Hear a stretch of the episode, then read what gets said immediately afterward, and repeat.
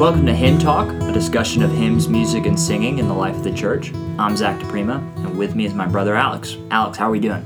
Doing great. Happy to be here. Well, Alex, I don't know when exactly it happened, maybe 20 years ago, maybe longer, but the word gospel became an adjective. Uh, we want to be a gospel church. We want gospel worship. I want gospel kids. We're at, sitting at a gospel desk right now. and, uh, you know, just like why not tag gospel to everything? And in the same way, maybe Christ centered uh, phrases like that have just become uh, part of the vernacular of, of Christian people. And there's a lot to be commended by that. You know, we want the gospel to shape our lives, we want our lives certainly to be Christ centered. And certainly we want our worship and our singing to be in some way Christ centered or gospel centered. Mm-hmm. Well, this leads us to, to a practical question Do we need all of our songs to be explicitly Christ centered? In other words, do we need all of our songs to speak of Jesus or the gospel clearly? Do we need all of our songs to mention Jesus by name? How would you answer and, and guide us through these waters? Well, well, the simple answer, and, and I think the accurate answer is, is no. I don't think every song the church sings has to mention the name of Christ, nor do I think every song, I mean, what I've said, every, I don't think every song needs to even be even include a pronounced emphasis on the actual historical gospel. Now, I'm, I'm using the word gospel narrowly. So, so sometimes people, the gospel could be any mention of grace or mercy or goodness or whatever. I'm talking actually about the historical events of the gospel. Hmm. Uh, uh, uh that, that Jesus Christ came into the world, he was the Son of God incarnate, uh, that he lived a perfect life, that he went to the cross to, to die for the sins of his people, that he rose again in victory over sin and death, was ascended to the right hand of God the Father, and invites all those uh, who would come to him in faith and repentance uh, to believe on him. Uh, I don't think every song has to have that as the central sort of, sort of message of the song. Um, I, I, think it's appropriate to sing general songs of praise to God that maybe don't mention the gospel. They certainly should praise Him for the gospel itself, but I don't think every song has to have that note of, of, of, of the gospel in it from a praise standpoint. There are songs of lament that may not mention uh, the gospel, and that's perfectly fine. There are certain psalms that I think the church should sing psalms, and there are many psalms that don't make reference of the redemption that is to be found in the Messiah. So no, I, I don't think you have to do it. That said, I do think there's something to be said for Christ-centeredness in worship, mm. Christ-centeredness generally. Mm.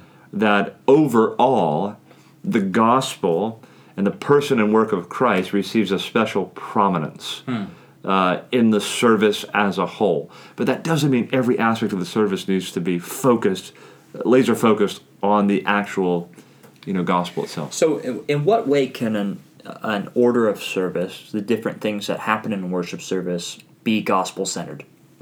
Well, I think there's ways you can organize your service that are in fact shaped by the gospel, hmm. or shaped by something like God, man, Christ response, or hmm. God, sin, Christ response. If people are familiar with that kind of a rubric for presenting the gospel, and and as I think about it now, that's sort of the way our our services are organized at Emmanuel. How so? Well, you have a song of praise to open the service. That's the first thing we do is we sing a song of praise, and there's a prayer of praise, and then there's another call to worship, and then there's another song that usually is oriented around the character and nature of God.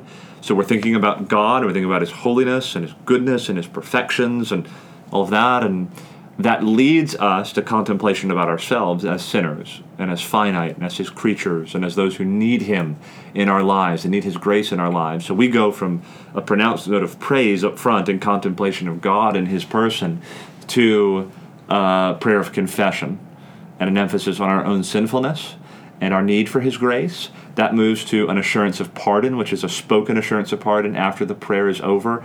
The man who leads that time usually will read uh, a text of scripture. Um, uh, you know, First John 1 9, if we confess our sins, he's faithful just to forgive us our sins and cleanse us from all unrighteousness. Mm-hmm. Uh, and, and then the subsequent uh, parts of the liturgy at that point, usually there's a, uh, some sort of liturgical element, creed or something like that, stating what we believe to be true about God and about Christ and about the Holy Spirit.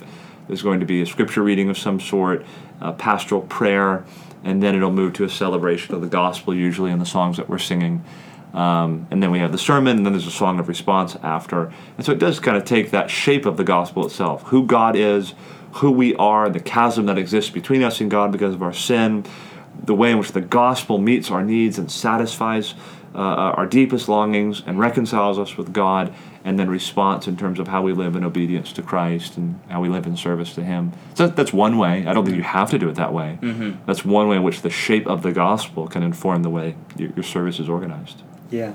I just think it's appropriate, just as blood bought people, those who have been redeemed by Christ, that we sing about his redemptive work explicitly. There should never be a, a service we gather together uh, where we don't sing about the cross. Yes. We want, we want the cross to be always on our lips. Uh, I often just check myself when I'm preparing a worship service. I'll even, if I have it in a Word document or an Excel sheet, I'll, I'll look up the lyrics and I'll look up blood Mm. cross. Mm. Are we making mention of these in any of our songs today? And it's often maybe three or four or five songs are all making reference to the cross. And and I want to say on that, it's, it's a subtle point, but I think an important one.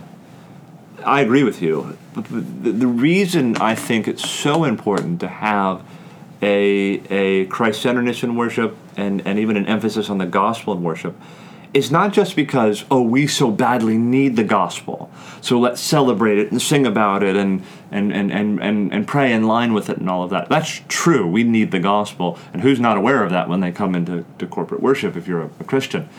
But it's also the gospel that is um, uh, the, the origin of praise that redounds to God.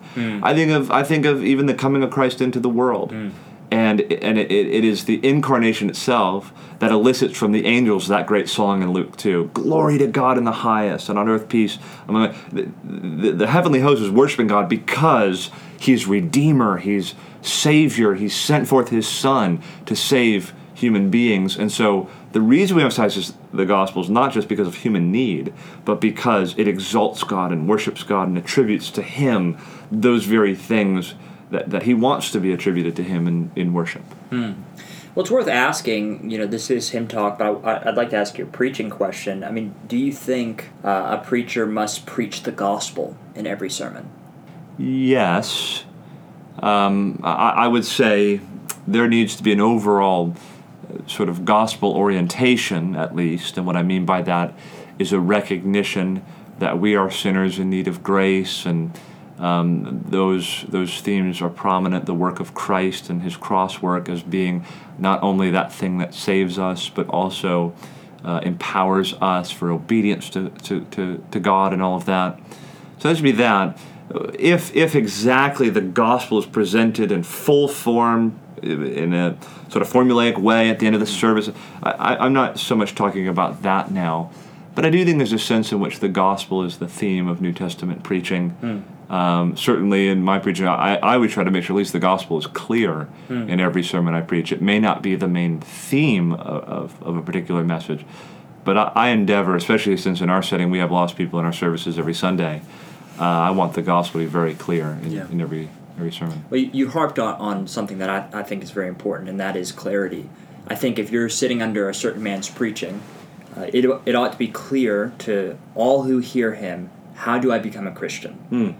Yes. I mean, uh, uh, maybe he doesn't answer that question every single week, but it's clear if you're under his ministry for any length of time, you're going to know how it is I pass from death to life. How it Yes. is I become a Christian. Yes. I would apply that same ethic to the songs that we sing. That same rule Mm-hmm. that the gospel should be clear. yes. People should know uh, what faith is based on the songs that we sing. Yes. What a Christian life look, what discipleship looks like, what all these things look like based on the content that we're singing each Sunday. And, and if I could just add, I think I think just to clarify the answer I gave a moment ago with respect to preaching, I also I talked about an overall gospel orientation th- that we have. Uh, the, the gospel is not like uh, the the shower we turn off and on to wash the dirt off, but it's it's more like the Yeah. pool we swim in our whole lives. It's it, we live and breathe the gospel, and so I'm not thinking more in terms again of a a formulaic but, you know, pocket of the sermon where there's a package gospel presentation. It should just sort of um, uh, flow all throughout uh, our preaching of God's word, our sense of ourselves, our sense of God, So in that sense, you, you sort of swam in the gospel hmm. in every sermon, even if it hasn't been exactly packaged and presented in a very logical, linear format at some point in the service, at the middle or the end, or something like that. Hmm. Even though that's that's not a bad thing to do, we do that often as well. Hmm. Alex, any other thoughts on Christ centeredness or gospel centeredness in worship or singing? Well, I, I, having said it's, I think it's a good thing. It's an important thing that there should be an emphasis on Christ in the corporate worship service. I think there's an emphasis on Christ in the New Testament. There's a sense in which God has given him this position. He's been highly exalted, and he's to be in a special way the object of worship. I think there's there's many texts we could deduce uh, to to make that point. That said, I do not think that. Um, we should worship Christ, worship Christ to the exclusion of the other members of the Trinity, hmm. and that we should just our services should revolve exclusively around the person and work of Christ. So I want people to get a lot of the the Godhead hmm. in preaching and in singing as well. Hmm. And uh, and so if if I detected, for example, we talked about this in the singing of the church.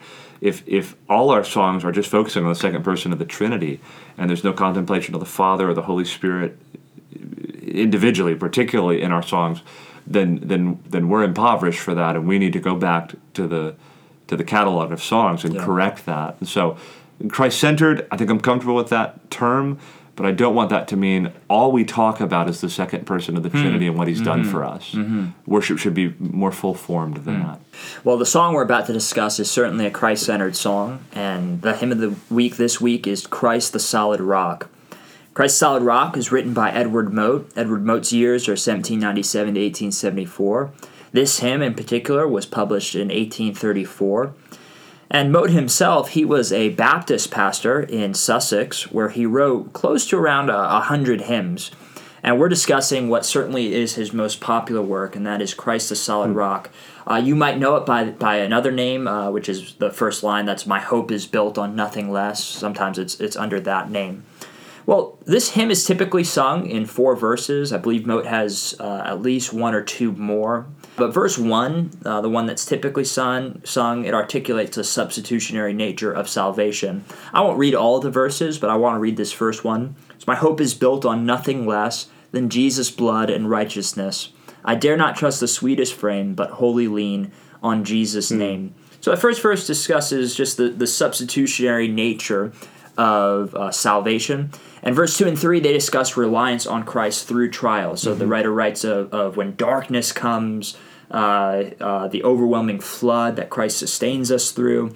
And then the final verses culminate, the final verse culminates in just joyful anticipation of Christ's return. So each verse is followed by uh, what becomes just such a memorable chorus, and that's On Christ the solid rock I stand, all other ground is sinking sand. Personally, I find this is a hymn that works in any part of the service. It's a just an awesome uh, opening song of praise. It's great after a assurance of pardon or confession of sin. It's also just a fantastic song response, which works uh, well after any presentation, clear presentation of the gospel. Alex, what are your thoughts on this hymn? It's a fantastic song, and I agree with everything you just said. I think that it can fit anywhere in a service. I think it should just be part of the catalog of songs that every Christian is familiar with. I, I, I often ask uh, uh, uh, professing Christians and like a membership interview or something like that, um, you know, what, what is your hope of salvation before a just and holy God? Uh, you can do worse than the first line of this song. My hope is built on nothing less than Jesus' blood and righteousness. I want my kids to know that line. I want the members of my church to know that line. I say that line often back to Satan. I repeat that line in worship to God. Uh, my hope is in what Christ has done on the cross for me, and I, I just can't think of a better way to state it than the first line of that song. And so I, I think God is honored. I think Christ is worshipped and exalted in a song like this. Heartily commend it for, and, and it, it's kind of like a like an anthem. It sings well. You really cannot but shout this song, you know. And and um, I would say in our particular uh, local church, it's it's definitely among the favorites of the congregation. I would say this is a song that works just really well a cappella as well. It's a it's a um, for what it's worth, it's a catchy tune, um, very memorable. This is a song that I find the children of our church are really drawn to. I know, speaking as a former kid, Uh, this was a song I, I, I really fell in love with at an early age and, and always loved singing. Alex, talk to me about any favorite lines of this song. Well, I already mentioned the line I like the most, and that's just the opening line of the song. I would also say I, I very much appreciate um, what in our singing I think would be the third verse, Hmm.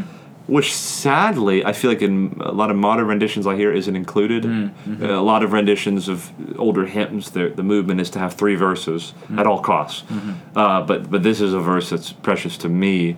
Uh, personally, it reads, "His oath, His covenant, His blood, support me in the whelming flood." Hmm. When all around my soul gives way, he then is all my hope and stay. I'm thinking his oath, or what's his oath? His covenant, what's his covenant? His blood. Those things support me in the whelming flood. Powerful line and much to reflect upon. I remember when our oldest brother Anthony got married, uh, I sung this song at his wedding.